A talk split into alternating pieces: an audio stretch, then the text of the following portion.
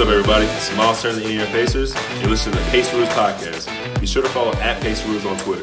Hello, everyone, and welcome to the Pace Rules Podcast, the only Australian NBA podcast with a bias toward the Indiana Pacers. A day after the last podcast dropped, and I said that TJ Warren was going to have the best season out of any Pacer. He was announced to be missing at least the start of the season and a significant portion of the season. He announced it, the team announced it, um, came from his personal account as well. We were all devastated to learn that. We then learned that Edmond Sumner had torn his Achilles and was out for the season. Alex, I'm going to start with you. This is the third season that we've done this podcast, and not to start it on a note full of pain, but this is the third season in a row that we've been going into the year with significant injury concerns and significant injury issues on this roster. It just kind of seems like Groundhog Day. It's the same thing every single year, isn't it, man?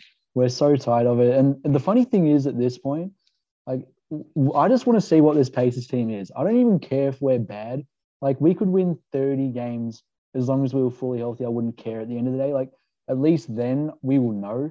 But every single season, what do we say? Oh, we go, oh, you know, if we were healthy, if we had this guy, if we had that guy, maybe things would be different.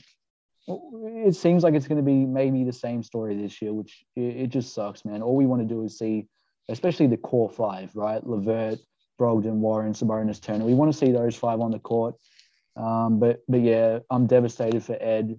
We talked about it last episode. He's a guy who takes advantage of all these minutes always plays well when he gets a chance. So I feel really bad for him, and he's coming off a career year as well. So, um, you know, uh, in I guess light of that news, it's probably good for Duarte, who maybe gets those minutes now.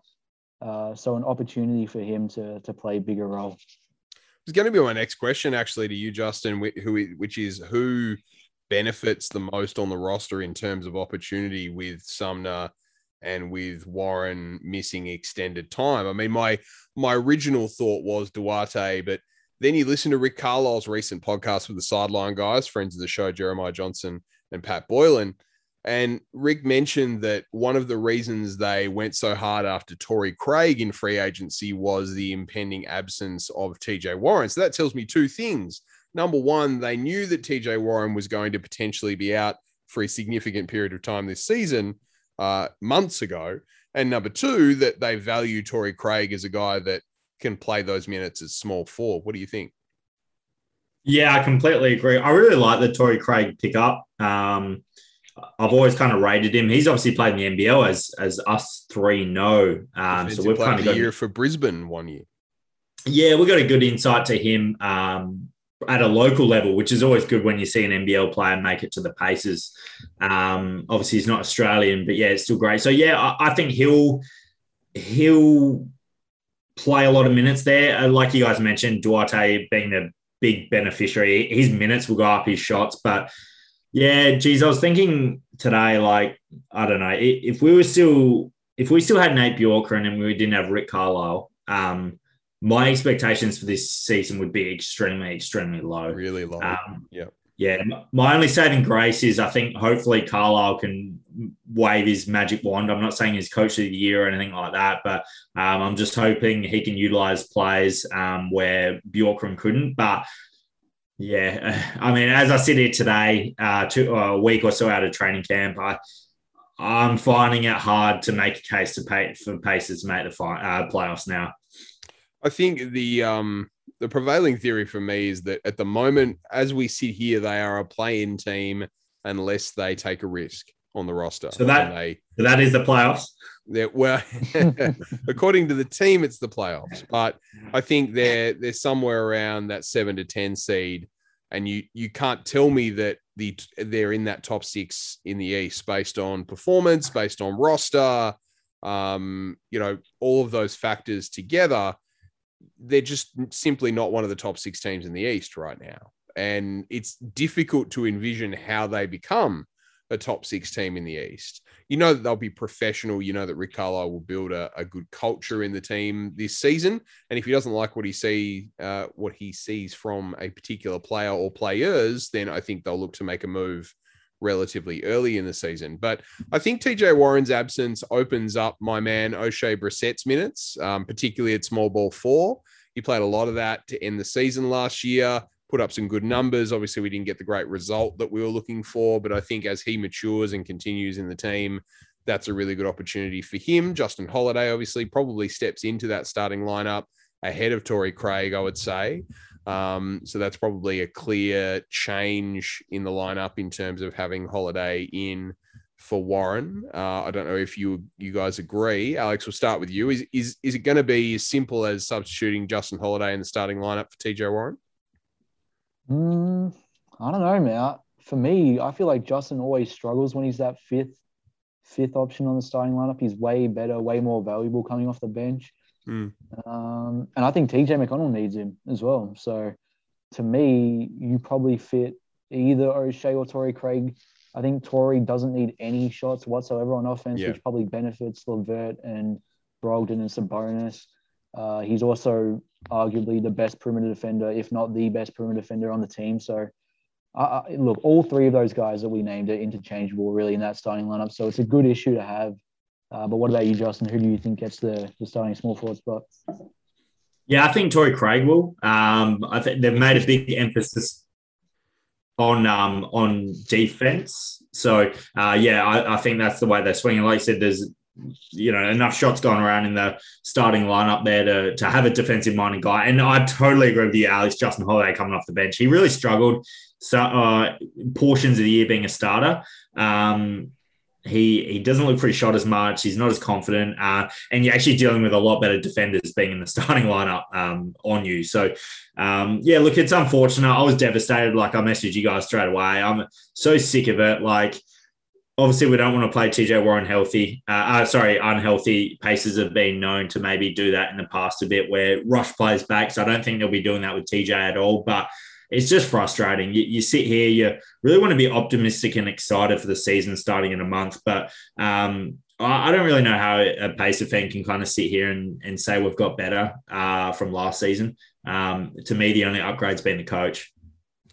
I think uh, we definitely haven't gotten better, and the keeping all five starters was a really interesting choice. It, it says to me that they put all of the blame on the coach and all of the blame on the coach's ability to be able to extract the best that he can from the players on the team, and that was clear. But I mean, I'm really shocked to hear that you think Torrey Craig is going to start. The only reason I say that is because I don't think he's been put in that position before. This would be probably the biggest opportunity that he's received in terms of a starting lineup uh, spot to open a season. So that surprises me a little. I agree that Justin Holiday is better off the bench. Um, I- I'm interested to see what Rick Carlisle does because he tends to favor veterans and favor those guys that that he knows what he's going to get from them. So, you know, your Dorian Finney Smiths and those guys from Dallas that have sort of been around for a while and been contributing for a while and, and aren't really names, but he knows what he's going to get. I, I personally, if, if I had a choice, I would start O'Shea because of his ability to stretch the floor and his ability to rebound.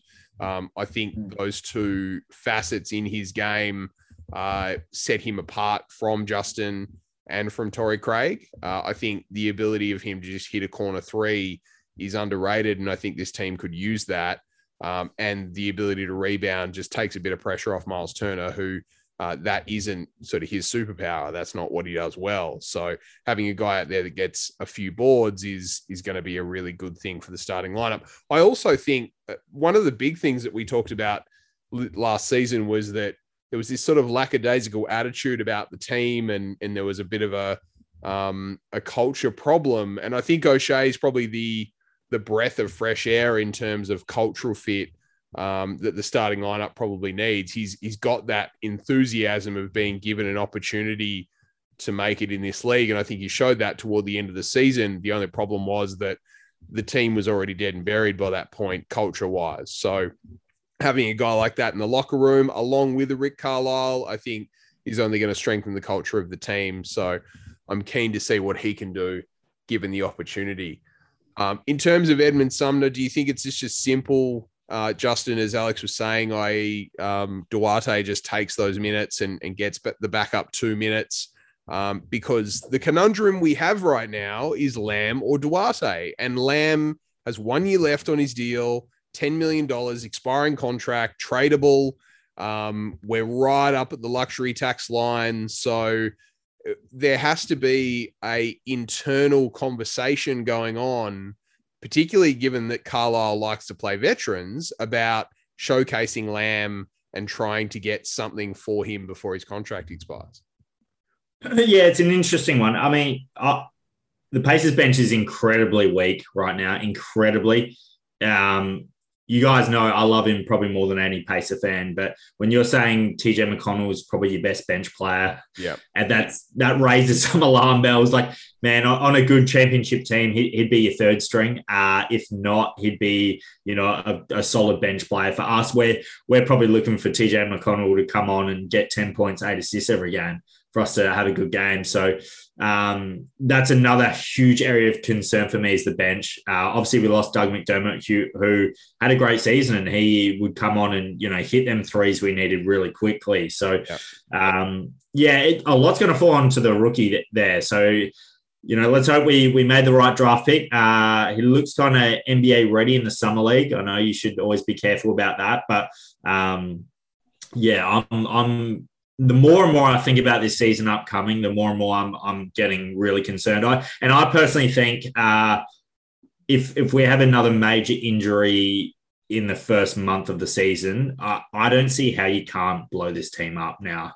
Week one may be over, but the season's just getting started at DraftKings Sportsbook, an official sports betting partner of the NFL. To kick off week two, DraftKings is giving new customers $200 in free bets instantly when they bet $1 on any football game. Listen up because you don't want to miss this. Head to DraftKings Sportsbook app now and place a bet of $1 on any week 2 game to receive $200 in free bets instantly. If Sportsbook is not yet available in your state, DraftKings still has huge cash prizes up for grabs all season long with their daily fantasy contests. DraftKings is giving all new customers a free shot at millions of dollars in total prizes with their first deposit. Download the DraftKings Sportsbook app now and use the promo code THPN to receive $200 in free bets when you place a $1 bet on any football game.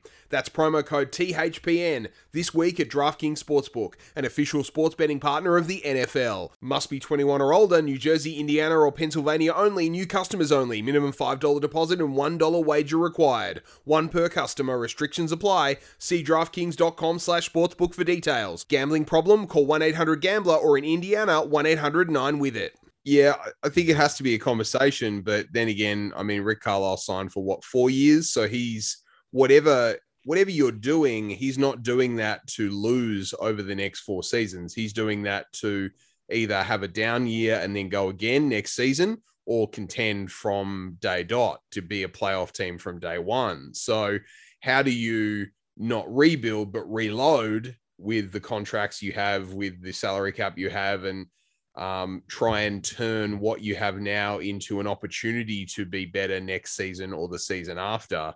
Um, which is kind of in the position that we were a couple of years ago when we um, lost Paul George, when we signed some short term contracts. We signed Bojan at that stage and Darren Collison um, for $10 million deals, I think. So they were all f- team friendly contracts, which is kind of the position that we're in right now. We've got uh, five team friendly starting contracts. We've got some start some friendly bench contracts in you know, Lamb making 10 million. I think TJ McConnell's making 9 million.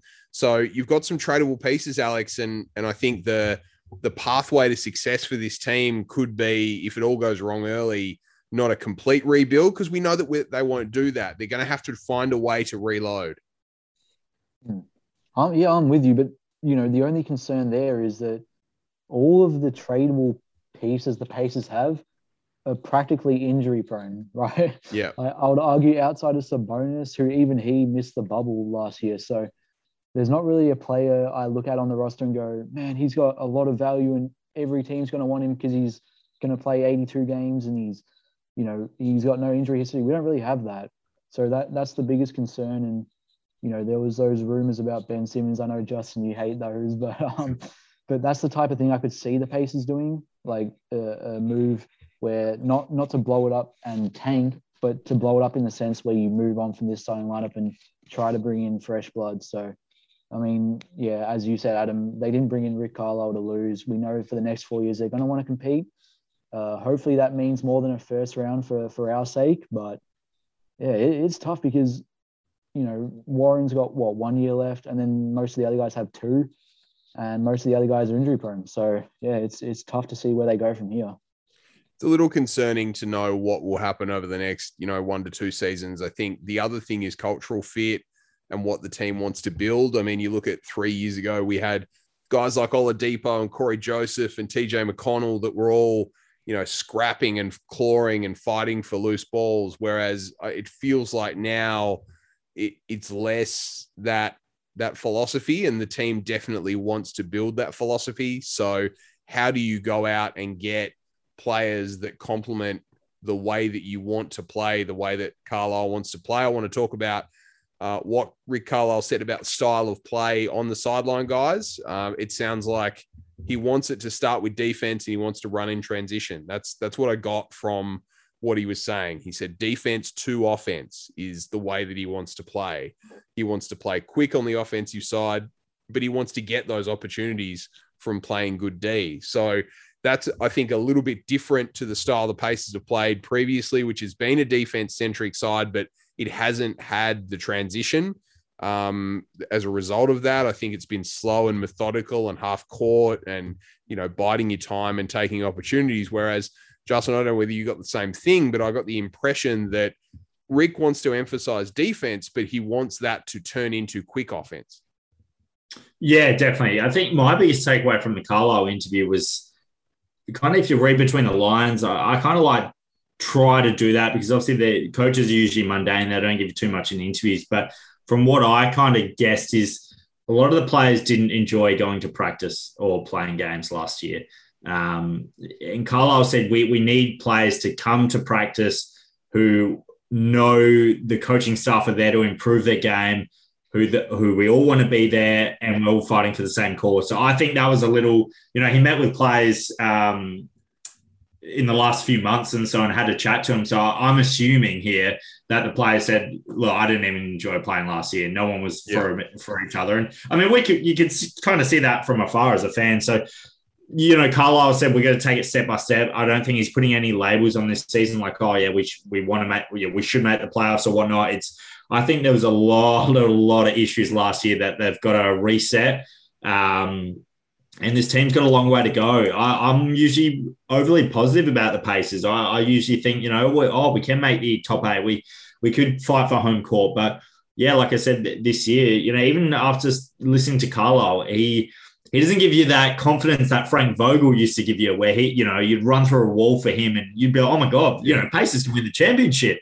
Um, this is a very different style of coach, and you know, Carlisle's probably right, but I, I just think there's a lot of issues with this uh, team skeletons from last year, might we say that that need to be fixed.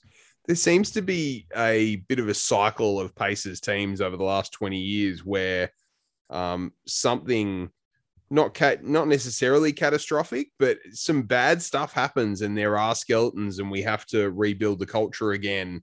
We're fun. There's a little expectation. Then when the expectation comes on, the heat comes on. We can't meet that expectation it creates a toxic environment. I mean, we saw it with the brawl. We then saw it with the Granger trade and the fallout from the relationship between Paul George and Roy Hibbert and those guys on the team deteriorated after that. And now we've seen it again with the Bjorkgren hire and the, you know, I guess lack of relationship between teammates. So I think the the the cycle of cultural deficiency on the Pacers is sort of consistent over the last 20 years. And it's happened now three times that you can think of where this team's gone from promising to all of a sudden falling in a heap mentally and, and chemistry wise. And that's really worrying. I mean, I think we we spoke about it with the boomers in the Olympics. All we want is for this team to compete, play hard, play enjoy playing together and and you know go towards a common goal because I think any team that has that can can uh, succeed. We also want them to take risks in the roster. We want to see, you know, superstars. We want to see them swing for the fences in the draft or in free agency, or you know, it's going to have to be by trade. Let's be honest. But I mean, it seems to be a pretty consistent method of trying to sort of build from the middle and get as much out of these players as possible. But then being surprised when it doesn't work out. And and Alex, this is you know three times that it's probably not worked out.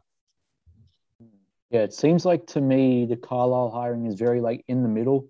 They're trying to find a middle ground between what McMillan was, who was you know the sergeant type figure, took no crap from anyone. Yeah, was very rigid in his ways, and then you had Bjorkgren, who let let anyone do whatever they want and just had no kind of coherent system, right? So they overcorrected. Like, yeah, that's exactly right. Yeah, they overcorrected with the the Nate Bjorkgren hiring. So to me, this is KP kind of saying, all right, well, let's not go back to what Nate McMillan was, but let's try to pull back from from that all offense Bjorkgren style, and let's try to find a middle ground. And I think Carlisle will be able to find that. It does suck, obviously, that Warren's not going to be there opening night, so we can see what it's going to be like. But you know, once all five guys are on the court, hopefully we can get something that's uh, exciting again, like that 2018 season.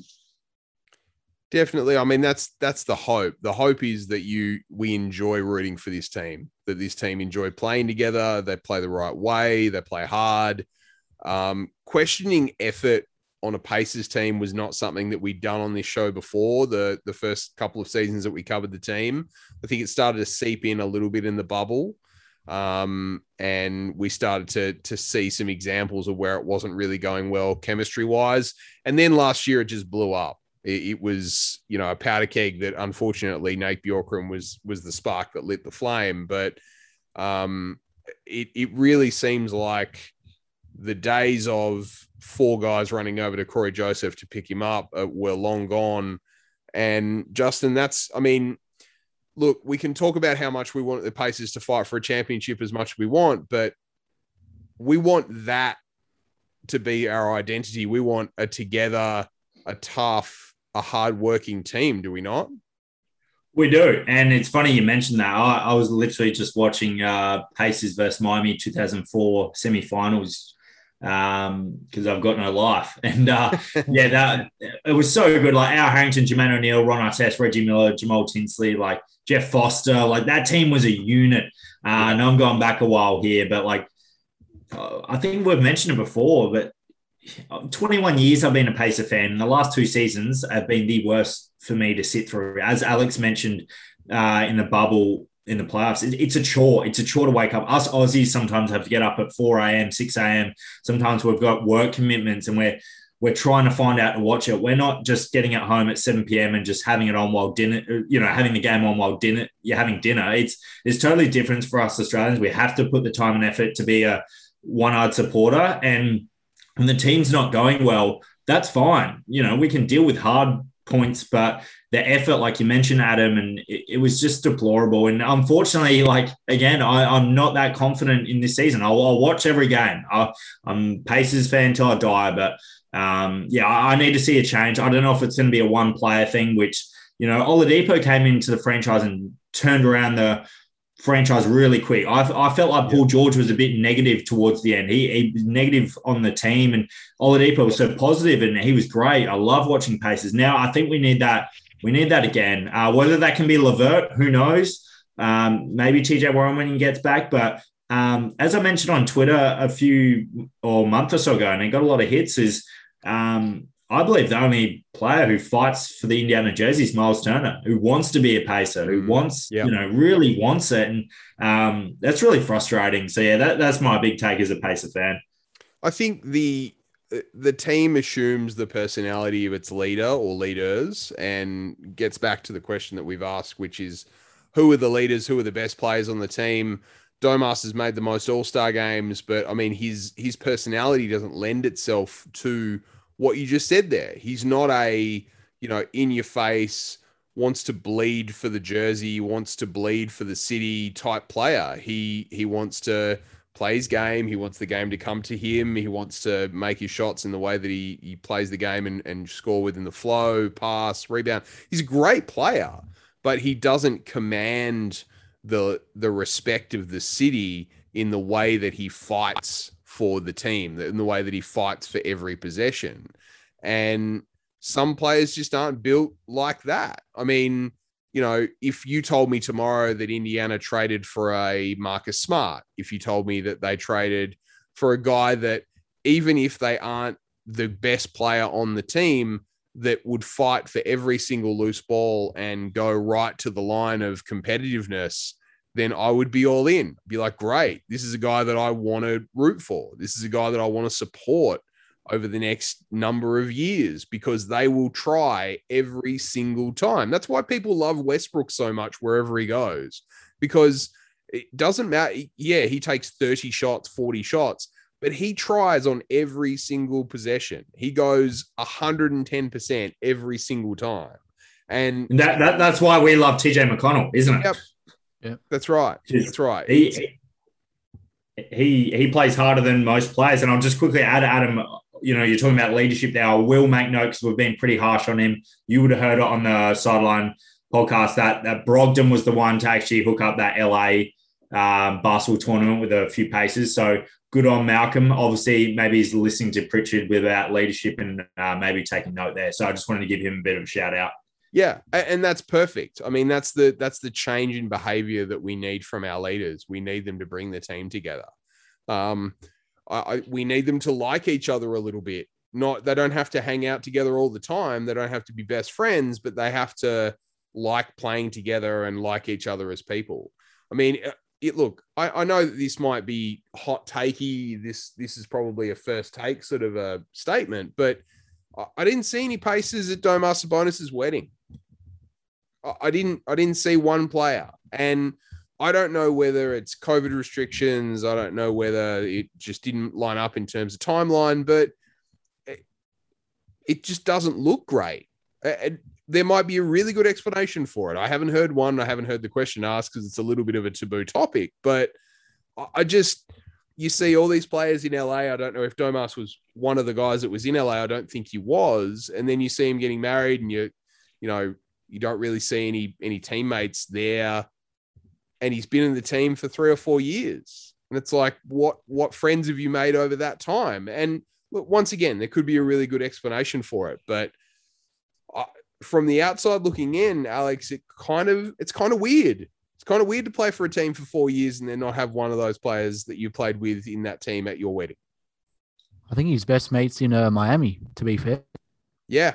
Yep. That might be uh, that might be a part of it, but yeah, you know, it's, it's the little things. I remember Justin, you brought it up. Remember that time on his Instagram story where he had like the Pacers game in like two rooms across, and I think he was watching college or something. It, yeah, Gonzaga. Know, it's, it's stupid stuff. Like it doesn't mean anything at the end of the day, but it's the little things that you notice, right? Like the little things that go towards uh, uh, building a team culture, like the Boomers, as you said. So, yeah, I don't really think, you know, that leader. And it's funny because KP talked a lot about this all season. He wanted to get like that Udonis, Udonis Haslem type player. You know, he talked about that, but just didn't really happen. It didn't, and it's going to be interesting to see if if a movie move is made early in the season to get that sort of a player in. Speaking of players that could be moving into the team, the team applied for a disabled player exception, and there was talk online that it could be to sign our favorite guy, Lance Stephenson. Justin, I always go to you in these situations, but I mean, this is the guy, right? Like, if you want to talk about chemistry, if you want to talk about a guy to bring into your locker room, bring everyone together, have fun, play hard, play with swagger, this is the guy. Yeah, I mean, we've we've spoke about him so much on the podcast, and it's funny just listening to you there, Adam. You became more excited just talking about him. So yeah. you know, fans want to see it, and you, you hear everything about Lance and what he's done lately, and he all his interviews he's talking about leadership. He wants to come in and be a leader to the young guys. He all his workouts for NBA teams are great. So unless there's something I don't know, again, you guys know I say this probably every second podcast. I do not know why he's not on an NBA team. It makes zero sense to me.